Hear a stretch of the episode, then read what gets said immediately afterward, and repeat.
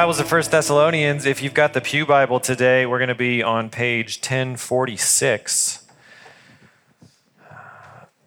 And uh, we're going to cover a lot of ground this morning, and I'm going to hit some high points. But if there's anything you have questions about or anything that we skipped that you want to talk about, you can go to slido.com and type in RevCDA in the, in the box and uh, ask a question, and we'll take a look at that at the end. Let me pray for us. Lord God, thank you for um, this opportunity that we have to gather together, that we have all made it here uh, relatively healthy, mobile, and alert, uh, that you have um, you've given us as your people uh, your spirit. Uh, you've invited us to, to be a part of the work that you're doing in one another's lives uh, as we build these relationships together, as we um, live out our faith as a community. God, I pray that you would give us awareness of that, um, those opportunities to be taught by one another, to, to speak into one another's lives, um, the power of your word. God, I pray for those that are not with us this morning. Some of, some of us are, are having fun uh, running Bloomsday, uh, others are um, ill, uh, are struggling um, with various um, injury or, or, sickness. And I just I pray uh, for your blessing uh, on all of those that couldn't be here this morning. And God, as we open your word, I pray that you would teach us, that you'd speak to us by the power of your spirit. God, that you'd speak to us as a people, but you'd also speak to us individually, that you'd meet us where we're at. God, you know the things that we're bringing to this place this morning, the things that we're wrestling with, the sorrows of our hearts, the joys uh, that we're um, living out. You know what we need. I pray that uh, you would just do a work. In Jesus' name, amen. So, one way to know that somebody loves you is that they get worried about you. This is definitely my dad's love language. He's not here today. He's, he's one of the ones that's at home sick, so he won't be bothered by me talking about him. Um, as soon as I got a driver's license, uh, I would get regular contact from my father about road conditions. It could be the middle of the summer, and he would call me and say, like, hey, make sure you drive careful.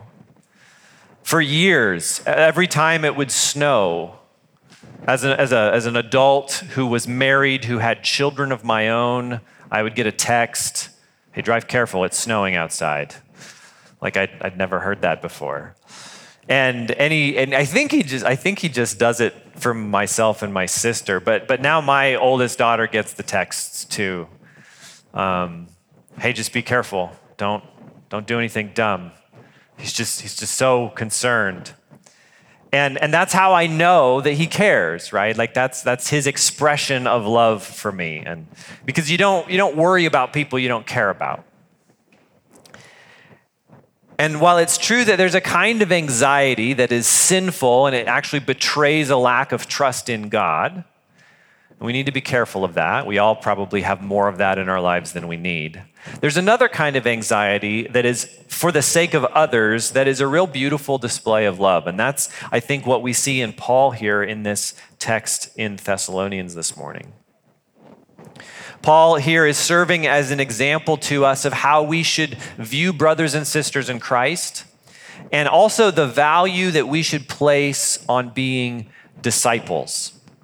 When I say the word disciple, maybe everybody kind of has different context that they've been brought up in, and so disciple might mean a different thing to different people. Um, I know there are, there were certain streams of the faith when I was young that kind of put a differentiation between disciples and Christians. Like you would become a Christian by accepting Jesus' work of, of, of, sacrifice on your behalf and, and giving him your sins, and, and, and you would become saved.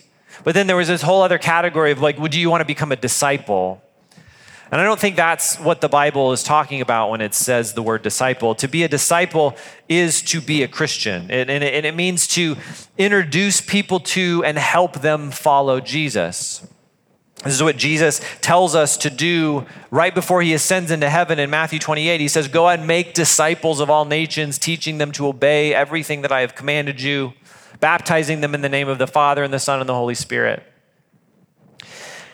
This is the job that we're supposed to be about. We are supposed to be disciples ourselves, and we're supposed to be making disciples. This is why the church exists. This is the mission of God for us. This, this crazy idea, and I, I always get just it's so amazing when I think about it. Like, God is perfect and uh, omnipotent and omniscient. He's all the omnis. He knows everything. He's everywhere. He does. He's all powerful. And yet he goes, "Hey, you guys, you wanna you wanna be a part of what I'm doing? Like I could just blast it from the heavens, the message of salvation in Christ, but I'd rather it come from all of you. It's, it's just so amazing that, that we get that privilege to be a part of the work that God is doing. We're called to be and make disciples. If you're a Christian here this morning, this is all of our jobs. We all have different roles to play in the body, and there's no cookie cutter way to be a disciple or a disciple maker, but no one is exempt from this. There is no category of Christian in which you are not called to follow in Jesus' footsteps and invite others to join you. What does it mean to be a disciple? Bill Hull says it this way he says, rearrange your life around the practices of Jesus. It seems pretty simple when you say it like that. But that's what it means to be a Christian. And if you're if you're not a Christian here this morning, it's you may have you may have encountered the Christian faith in such a way that you think that like it's you pray a prayer and then you go to heaven when you die. And unfortunately, that's been the, the, the, fullness of the gospel in a lot of our conversation as a people for the last several generations. And that's, that's part of it, right? You, you pray a prayer, you, you have this connection with God, and, and the results of a relationship with Christ are that we get to be a part of his kingdom forever. But the focus of the scriptures is becoming a Christian starts now. And it's a transformation of your life that begins today on into your life in the world. And, and as you experience this with Jesus, you share it with others. And so Paul is here doing this work, going around the Roman Empire, planting churches. And he goes to Thessalonica, and we've talked about this, and he plants this church with Silas and Timothy, and then he has to leave. And he, he has this fear that the disciple making work that he's been doing isn't done yet. He hasn't given the Thessalonians everything they need to walk with Jesus well. And I want to take a look at three things that this text brings out in my mind about the process of disciple making and discipleship. And the first one this morning is that disciple making and discipleship is targeted by Satan. Look at chapter 2, starting in verse 17. But as for us, brothers and sisters, after we were forced to leave you for a short time in person, not in heart, we greatly desired and made every effort to return and see you face to face. So we wanted to come to you, even I, Paul, time and again, but Satan hindered us. For who is our hope or joy or crown of boasting in the presence of our Lord Jesus at his coming? Is it not you? Indeed, you are our glory and joy. In the CSB version, which I'm reading from, the, the word that they translate forced to leave you is a Greek word that means to be made an orphan. And that feels a little weird for, for Paul, maybe in this context, but in the Greek world that he lived in, to be an orphan could be a descriptor of a child who had lost its parents or parents who had lost their children. And I think the best way to understand that is Paul in this section of the text, well, he's used a variety of metaphors to talk about his relationship to the Thessalonians.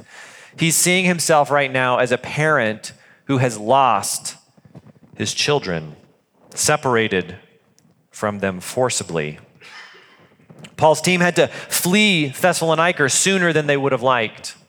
And they left the process of forming these young Christians in Paul's mind too early, and he wants to get back. But he says, Satan hindered them. Paul is this church planter. He's doing this work of setting up little outposts of the kingdom of God all around the Roman Empire. And he has made himself an enemy of Satan. There's this fascinating story in Acts 19 uh, where we read that some of the itinerant Jewish exorcists, these, these Jewish people that, that were casting out demons for a living, they also attempted to pronounce the name of the Lord Jesus over those who had evil spirits, saying, I command you by the Jesus that Paul preaches. Seven sons of Sceva, a Jewish high priest, were doing this. And the evil spirit, in this particular instance, answered them, I know Jesus and I recognize Paul, but who are you? the man who had the evil spirit jumped on them, overpowered them all, and prevailed against them, so they ran out of the house naked and wounded. What a crazy story that is for so many reasons. But the one that I want to point out today is that the evil spirits knew who Paul was.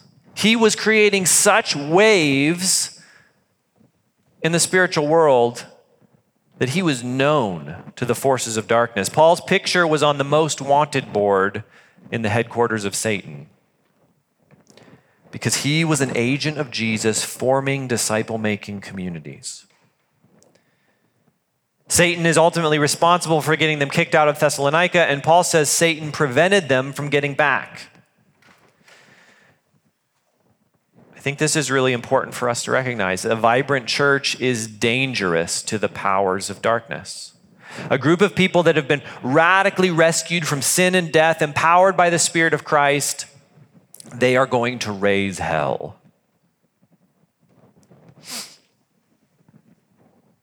And we don't, I think, take this seriously enough.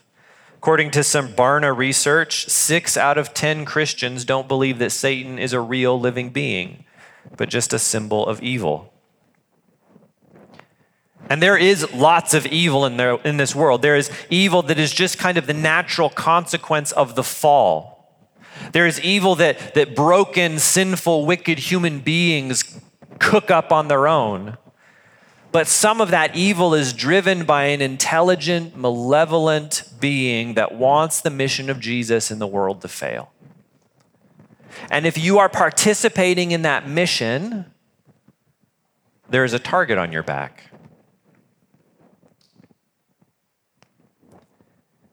Paul is doing everything he can to be about the work of Jesus, and he has become an enemy of Satan. And I just I was thinking about it this week, how terrible would it be if Revelation Church was no threat to the devil? If we if we gathered together and we sang our songs and we we we had our relationships and we met in uh, you know in different houses and community groups and we just did our thing and whatever we were doing was so unimportant to the kingdom that Satan was just like, yeah, leave them alone, they don't matter. In his book, uh, The Screwtape Letters, C.S. Lewis writes this in the mouth of Screwtape, the, the head demon. He says, a, moder- a moderated religion is as good for us as no religion at all and more amusing. What he means by that is like there are many, many ways that we can just be church people that are that is no offense to the enemy. That we can just go about our days believing what we believe and not actually gaining ground for the kingdom of God. But Paul wasn't like that. Paul made an enemy. John Chrysostom writes uh, 1600 years ago You too, when you are about to perform any duty for God, expect manifold dangers, punishments, deaths. Don't be surprised or disturbed if such things happen. Man, the early church was just hardcore. He says, "Hey, if you're going to if you're going to get out there, if you're going to be about the business of the mission of God in the world, you need to expect resistance. You need to expect the enemy to come after you." We talked a little bit about this last week, but don't be surprised if as you seek to follow Christ and encourage others to follow Christ with you, that you meet resistance from the enemy. how did Satan hinder Paul? We don't really know. This is kind of a, a, a big question mark. Because there's some circumstances in Paul's life where, where he attributes things to God. There's a, there's a season before he gets to Thessalonica when they're, they're in Turkey and they're trying to figure out if they should go north or south. And, and he says that the Holy Spirit prevents them from going to these places. But in this case, he says, no, it wasn't God that prevented us from getting back to Thessalonica, it was Satan. It wasn't the gracious redirection of God in their circumstances, it was the belligerent attack of the enemy. But why did Satan hinder them? Paul and his team want to be with the Thessalonians. They greatly desire to see them. There were things that they wanted to teach them, and Paul's going to do some of that as we continue on into chapter 4. But in his mind, this face to face relationship was a priority. We read about it in, in, earlier in chapter 2, where Paul said, We cared so much for you that we were pleased to share with you not only the gospel of God, but also our own lives, because you had become dear to us. And there is something about this connection in Christian community that Satan hates. I don't know about you, but if our family is going to get sick, it is going to be on community group night or the day before has that been in your experience that, man, I've got this really beautiful time of community with God's people set up? I made these plans. We're going to do this thing. It's going to be really beautiful and good. And now there's illness or injury or some other thing that gets in the way. Why? Because when we get together and we study the word and we pray and we confess our sins to one another and we love each other, the enemy hates it. 1 Peter chapter 5 says, Be sober minded, be alert. Your adversary, the devil, is prowling around like a roaring lion looking for anyone he can devour. I don't know how many nature documentaries you've seen, but if you've seen one, you've probably seen them all. the lion, what does the lion go for? The gazelle that's off on their own, right? The one that's sick, the one that's injured, the one that's lagging behind, that's left the group. Because it's easy prey. Can the enemy get you out of community? Can he get you separated from God's people? In church, I see this over and over and over again.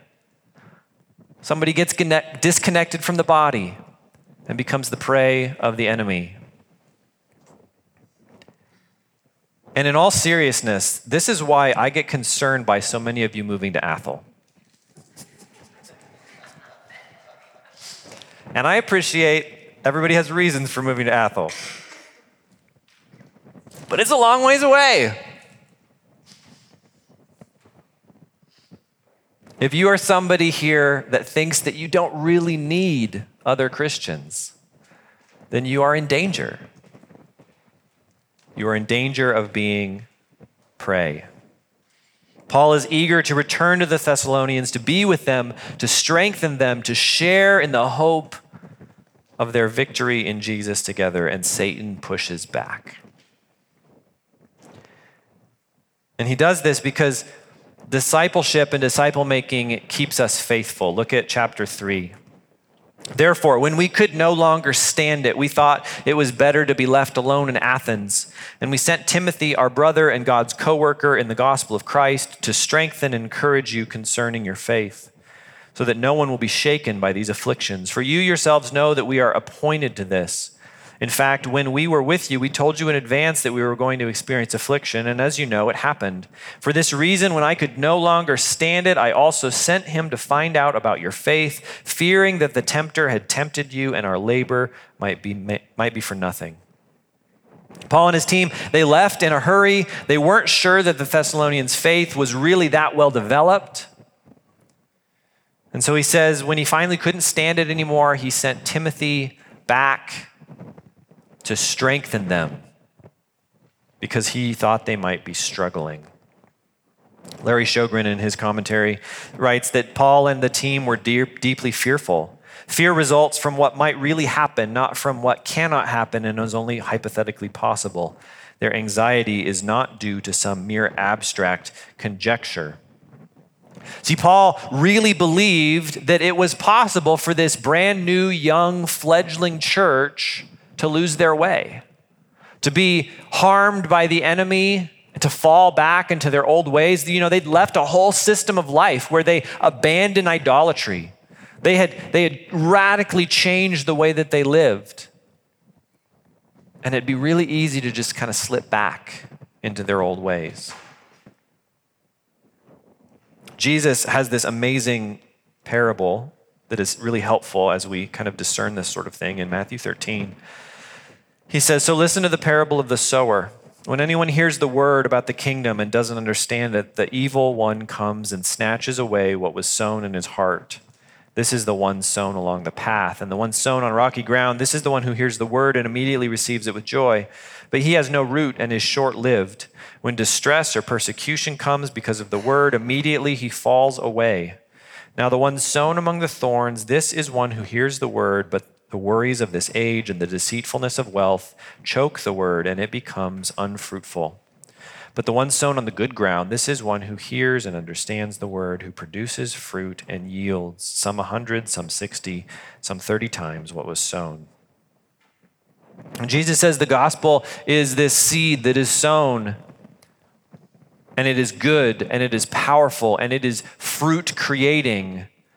But the soil that it falls on isn't necessarily ideal and that there are some people's hearts represented by the soil that are not cultivated to receive the good news long term. And while the Thessalonians had this radical experience of believing Paul's message, Paul is concerned that after they left, that they may have fallen away due to persecution or the worries of this age or worldly desires, all these things that Jesus throws out there. There's this, this chance that they would have had this uh, really beautiful and amazing experience of faith initially, but that it didn't last. And Paul is concerned. He says, What if the same enemy that, that prevents him from coming back had destroyed the Christians at Thessalonica in his absence? And he couldn't stand it anymore. He sent Timothy back to the community to encourage them. Just as aside, isn't it amazing how like we ha- we just don't have any concept of the lack of communication that these people suffered through, right? like I left and I haven't been back and so nobody has any idea what's going on in that city. I get I get annoyed when people don't like reply to my texts within like five seconds. you, I, you, it says it's delivered. It says you read it. Come on. But it's been a long time, and Paul is concerned. He says, I can't handle it anymore. I got to send Timothy back. He, he doesn't think his work has been done yet. The Thessalonians, Paul worries, may not be able to stand without help. And he sends Timothy back on a mission. And it's a mission that he actually gives language around later on in his relationship with Timothy. And in the last book that we know of from Paul that he wrote, Second Timothy, he, he encourages Timothy to do this. He says, What you have heard from me in the presence of many witnesses, commit to faithful men who will be able to teach others also. This call to Timothy in 2 Timothy 2 is a four generation discipleship process. Paul says, What you have heard from me, that's, that's Paul. Paul tells to Timothy, Hey, Timothy, tell this to faithful men, faithful people. That's the third generation who are able to teach others also. That's the fourth generation. And this is this, this idea of disciple making that Paul is teaching Timothy as he walks along with him in this mission team. And he sends Timothy back to Thessalonica to do just that, to be a disciple maker, to encourage these men and women in this city, to be a model for what they need to mature into. And Paul is concerned about them so much that he thinks that Timothy's presence is a necessary support for them in this time. Try to think of it like this. Um, some of you are in, are in construction. Some of you are hobbyists like me. And um, if you're ever putting walls up, you have like two walls at a 90 degree angle and they're like they're nailed into the, the floor but they're just still kind of free floating it's such a weird feeling. You get them you need to get them plumb and straight and you're kind of holding them and they're all they're heavy walls are heavy and they're wobbly and you maybe hopefully you've got two people. At my house it's only ever me so i'm trying to like use bungee cords and stupid things like that. But uh, they're all really hard to maneuver and you get them just right and you're holding them and it's like every muscle in your body is making sure these boards are steady and you get your nail gun and you fire that first nail and instantly that wall's not moving anymore it just locks together and you got to go through and put some more nails in it in case we have a hurricane. But there is something about these two pieces of potentially wobbly material that are not going to move once they're connected to each other. And this is what Paul wants to go back to Thessalonica for. This is what he sends Timothy for. You need to go back there because they need your help, because they're a little wobbly. They need some connection from you so that they can be sturdy.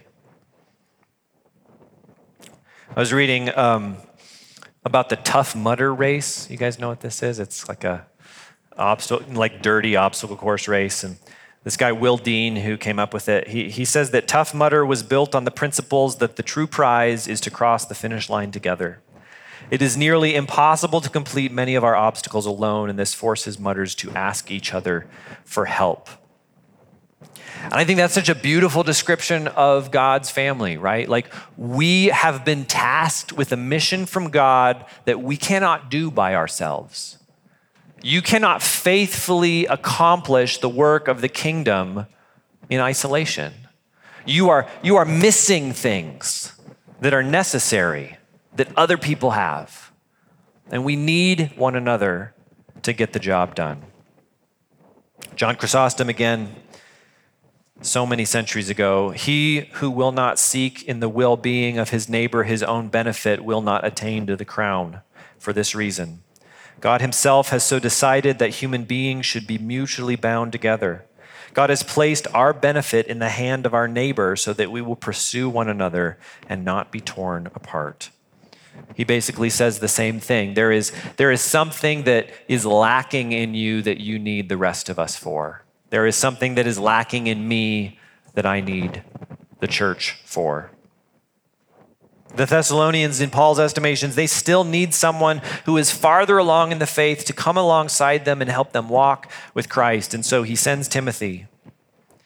And the truth is, we all need people to help us walk with Christ. I need you, you need me, we need one another. Bill Hull again says people can't keep commitments to Christ in isolation. Much help is required if a person is to sustain a lifetime of commitment to Christ. And this is such an important warning for us. We need to be surrounded by other people that are calling us on to deeper and deeper levels of dependence on Jesus. There's a I think a helpful analogy. If you if you light a coal, a single coal on fire, it will burn for a few minutes and then it'll fizzle out. But if you take a whole bag of coals and put them in the bottom of a barbecue and light them, they will burn for hours and hours and hours because they are connected to one another.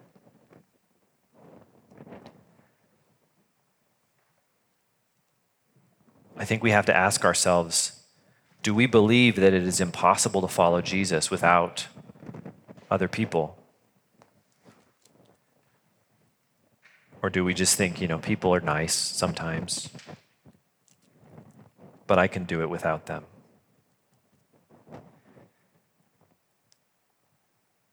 And it seems like Paul is, is, is deeply anxious and concerned, and that there's maybe this kind of uh, finger wagging, like, oh, guys, you got to be better, you got to try harder.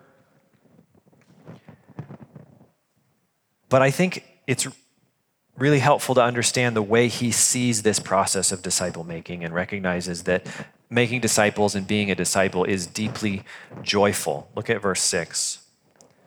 But now Timothy has come to us from you and brought us good news about your faith and love. He reported that you always have good memories of us and that you long to see us, and we also long to see you.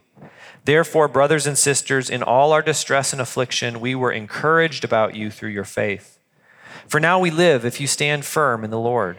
How can we thank God for you in return for all the joy we experience before our God because of you, as we pray very earnestly night and day to see you face to face and to complete what is lacking in your faith? So, Paul has been anxious and worried and concerned. He sends Timothy to kind of shore up the church. But Timothy brings back a report that they are thriving they are filled with faith and love. Paul says that you have good memories of us, and that doesn't just mean that they like think about Paul and go like, "Oh, Paul." It means that they are thinking about the things that Paul has taught them and they are living them out. And Paul says that our whole life, for now we live if you stand firm in the Lord. His whole life is wrapped up in the Thessalonians. And you could maybe call that like unhealthy codependency. But I think he would say, no, that's, that's pastoral care. That's what this man who has given his life over to Christ sees as the proper way to love God, is to give his life over to these people. And this is something that, just personally, that I never realized that I would feel so strongly when I began pastoring this church. If you know me well, you know I live in my head. I very rarely feel my, my emotions. I think about them. I take them out of my heart and I hold them up and I just look at them. Um, so I'm working on that. That's, that's, you can pray for me. But man, you all keep me up at night sometimes. Like when, when I know that someone in this community is struggling, it hurts. Like I have all these prayer lists of, of people that are that are in various stages of affliction and and and doubt and concern and despair. And it, it is so good when we flourish. It is so beautiful when there's something to celebrate, and there are so many things to celebrate, but it is also so painful when we struggle. Paul writes to the Thessalonians, or sorry, to the Corinthians in, in chapter 12 of their first letter. Instead, God has put the body together, giving greater honor to the less honorable, so that there would be no division in the body, but that members would have the same concern for each other. So if one member suffers, all the members suffer with it. If one member is honored, all the members rejoice with it. This is the thing about how our body works. I think I've, I've mentioned to, to, to you guys that me and some other uh, members of our church community are, are running together. And Spencer Lambus and I ran yesterday. And like it hurts your legs, right? Like, did you know this? uh, and, and so this morning, like I'm walking around in pain. And it's not just it's not just isolated to like my calf muscle. I'll step and then my whole body goes like, ah, because my body is a single organism, right? When one part of it hurts, all of it hurts. And this is what Paul says about the community of God's people. When one of us hurts, all of us should hurt. When one of us is honored, all of us should feel that. And Paul is overwhelmed with joy for how the Thessalonians are following Jesus. He is thrilled about this.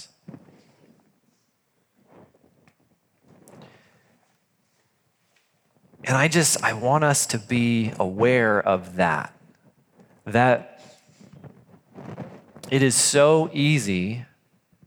We've talked about affliction, we've talked about persecution. It's so easy to get down, right? If, if you're following Jesus and things are hard, it is really easy to get um, just depressed. And when we get depressed, when we get anxious, when, when it feels like life is too much, we turn inward we see our problems, and it's not that those problems aren't real. But if we are, the, if we are a disciple making community, if we are walking with Jesus together, we have the opportunity to experience real, deep joy. as we see the fruit that God is creating in our lives. And we aren't perfect. We're all kinds of broken. We, we hurt one another and we misunderstand one another and we get all up in our heads and, and, and sin against one another. But the Spirit of God is among His church, mending us into something really beautiful. And it's really encouraging. Just some, uh, just a few encouraging things. There's, there's a group of, of women enrolled in the Equipping the Saints program that are working on designing a document right now to help us be better missionaries in our city. Isn't that cool? There are some guys in our elder training program that are working on becoming elder qualified leaders for the benefit of their families and for this church as a whole. There's a dozen people that commit every day to pray for 45 different families in our church community. And that's, that's going up in this next season as we've added more people both to the prayer team and uh, families that we're praying for. Seven people every Sunday sacrifice their own Sunday experience to teach our children about Jesus. Like, I could go on and on and on about the beautiful things that are happening in this church. Speaking of our elders training group, a couple weeks ago, one of the discussion questions was, was just what do, you, what do you see in Revelation Church that you have to be thankful for? And we had to sh- I had to shut down the discussion because we just kept going and going and going. There are so many beautiful things that God is doing in this community as we walk with Him. And if this morning you're feeling like, man, I just don't see that, maybe my, my challenge for you is that maybe you're not in far enough. You know, it's, it's really easy. There's a lot of, um, there's just there's a lot of cynicism about the church in our culture today, and it's really easy to like uh, get absorbed in that. I, ha- I share some of that cynicism. But if you get too wrapped up in what's wrong with the church at large, you will miss the things that God is doing every day around you. My friend Amy Hilliker says it this way. About she talks about the church and she says i want to be the one that carries her veil and wipes the smudges off her face. She's talking about the bride of christ. And i really love that sent- sentiment when there's so many people some some who like professionally bash the church like that's their job is to be out in the world talking bad about the church that doesn't mean that we're not broken and that there are some things that we need to repent of. But Paul hears a report from Thessalonica that the church is flourishing, and he rejoices in that. And I, I think we would be wise to take a cue from Paul there that we would be people that love Jesus' bride, that if this is, if, if Revelation Church is your church community, that we would be people that love Revelation Church, and that we would love all the people that are part of this community. And it's possible that because of where I am positioned in this body, that I get to see maybe more of the beautiful things than most of us. And I'm grateful for that privilege. But I hope that you see them too. I hope that you're involved relationally in the lives of others. I hope that you're a part of a community group that is, that is both weeping together over the hard things, but rejoicing together when God moves in beautiful ways. I hope you put yourself in situations and foster relationships in the church community in which you can say, just like Paul does, how could we possibly thank God enough for all of this? Let's do some Q&R.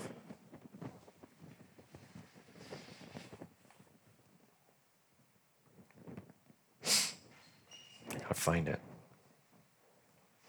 There it is.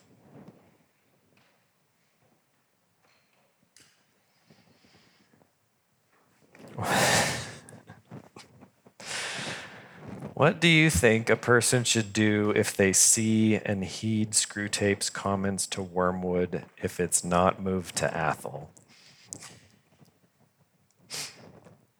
I don't know what that means.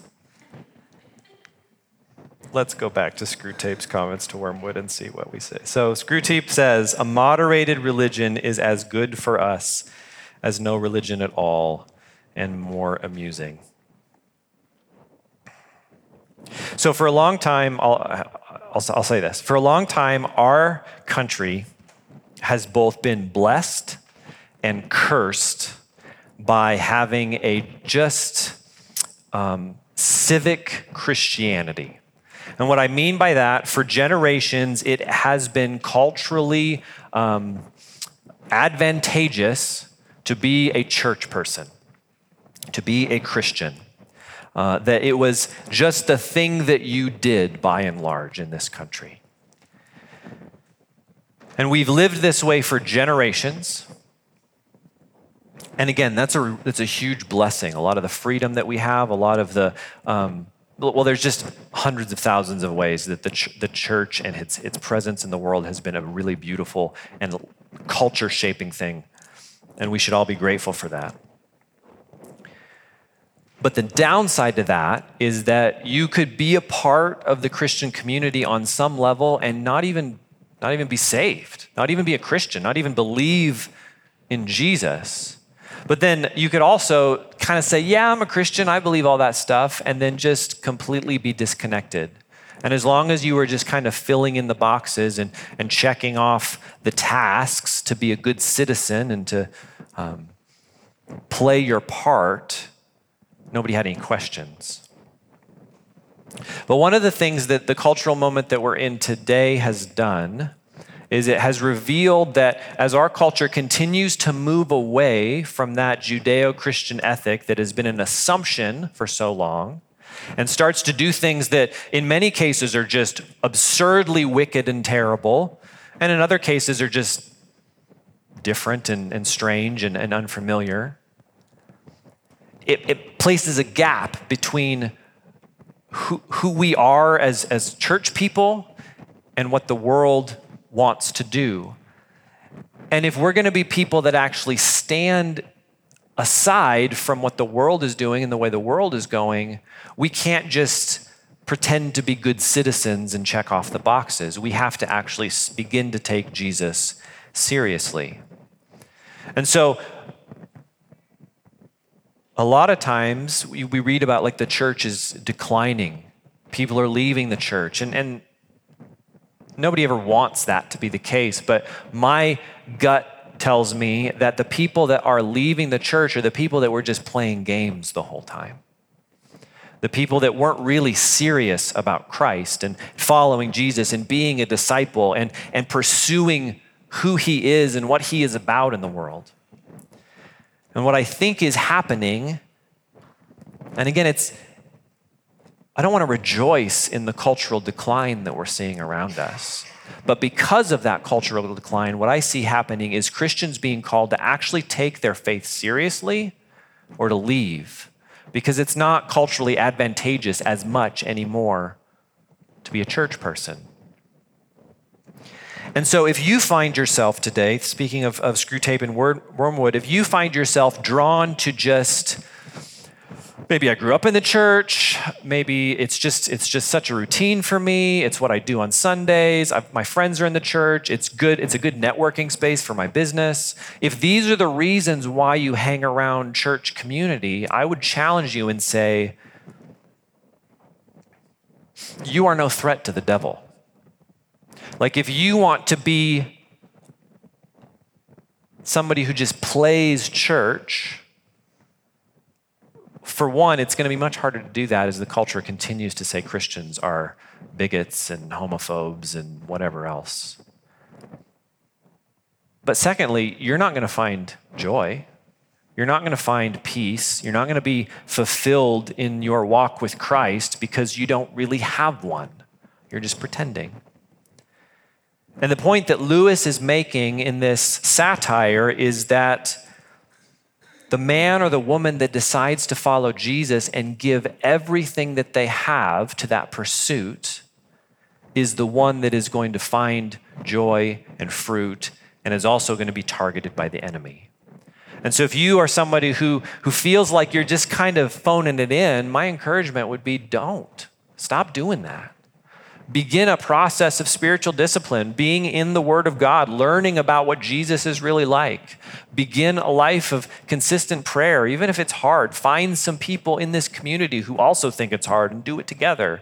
Get involved in the ways that we have set up for you to meet people and grow deeply in relationships and community groups. Begin to serve and give and pour yourself out for others.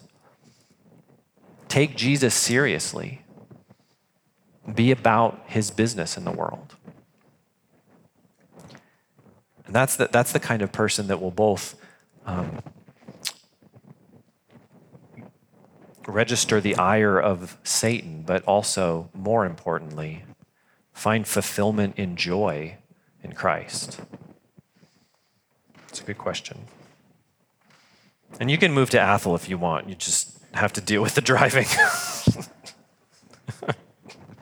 we're gonna we're gonna take communion and we're gonna recite the Nicene Creed together as part of our. Um, these rituals are, are ways that we rehearse our allegiance to Jesus. If you're new to our church or new to um, the creeds of Christianity, the Nicene Creed has a few words in it that are strange to us. And one of the words that freaks people out is Catholic. And Catholic is a Greek word that means universal. And the, the Roman Catholic Church, if, if you're aware of, of, of them, they're the largest group of Christians in the world, uh, they just took that word as part of their name. Uh, we are not a Roman Catholic church, but we confess in the creed that there is one Catholic church. That means that there is one people of God. And there are many little expressions of that people, including the Catholic Church and the Eastern Orthodox Church and Presbyterians and Baptists and Methodists. And there are all of these different ways that we gather together under Christ. But there is one community one global community that Jesus has called to himself to make disciples who make disciples, just like Paul called Timothy to do. And so, as we take communion this morning, as we recite the creed, I want us to be reminded of that community. That's literally the same word as communion. I don't know if you've ever thought about that. It's the meal that we eat together. We belong to Christ and we belong to one another. And so, as you come up to take the bread and the cup, we have juice and wine per the dictates of your conscience. Take it back to your seat as the band leads us in song. And I would just encourage you to, to ask yourself is that true for you? Would you say that you belong to these people that you are sharing the body and blood of Jesus with? Would you say that, yes, these are my people? And if so, spend some time just thanking God for that. Be take a, a, page from Paul's playbook and just say, I'm so thankful for these people that you've brought me. But as you reflect on that question, if you can say, no, not really, maybe, maybe I've, I've been in this community for a while and I don't feel like I know people. I don't feel like any of these relationships really matter to me. I would encourage you to ask the question what needs to change in your life in order for that to be true? And ask God for the strength to make that change this week. So as we as we take communion, as we sing, I would invite you to you, are welcome to sit or stand or, or kneel at the prayer rugs. Um, but as we begin this time, let's all stand together and um, remind each other of the Nicene Creed.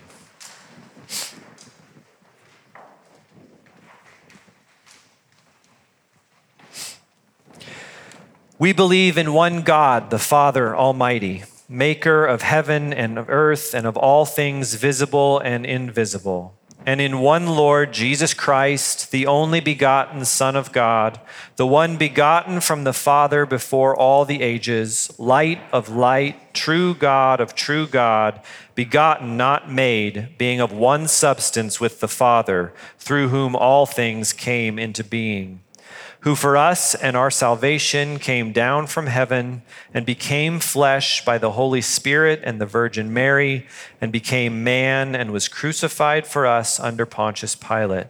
he suffered and was buried. And on the third day, he rose again in accordance with the scriptures. He ascended into heaven and sits at the right hand of the Father, and he will come again with glory to judge the living and the dead, whose kingdom will have no end.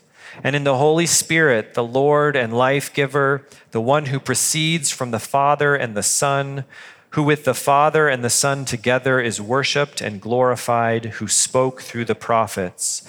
In one holy, Catholic, and apostolic church, we confess one baptism for the forgiveness of sins. We expect the resurrection of the dead and the life of the age to come. Amen.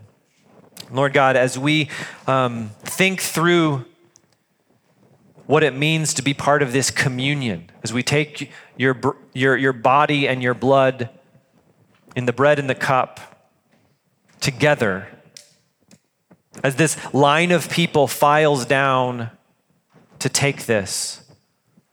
God, I, I pray that you would remind us of the joys of this community that you would remind us of the ways that we are both growing to be more like Jesus through others here, and also the ways that we are helping others grow to be more like Jesus.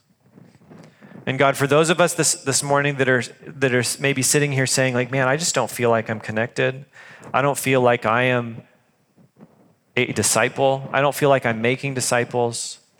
God, I pray that you would bring some clarity there and give people an action step, something that they know that they need to do, and give them the boldness and the courage to do it this week. In Jesus' name, amen.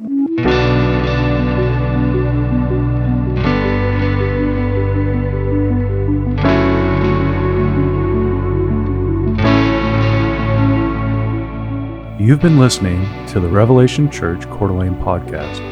Learn more about Revelation Church at revelationcda.com.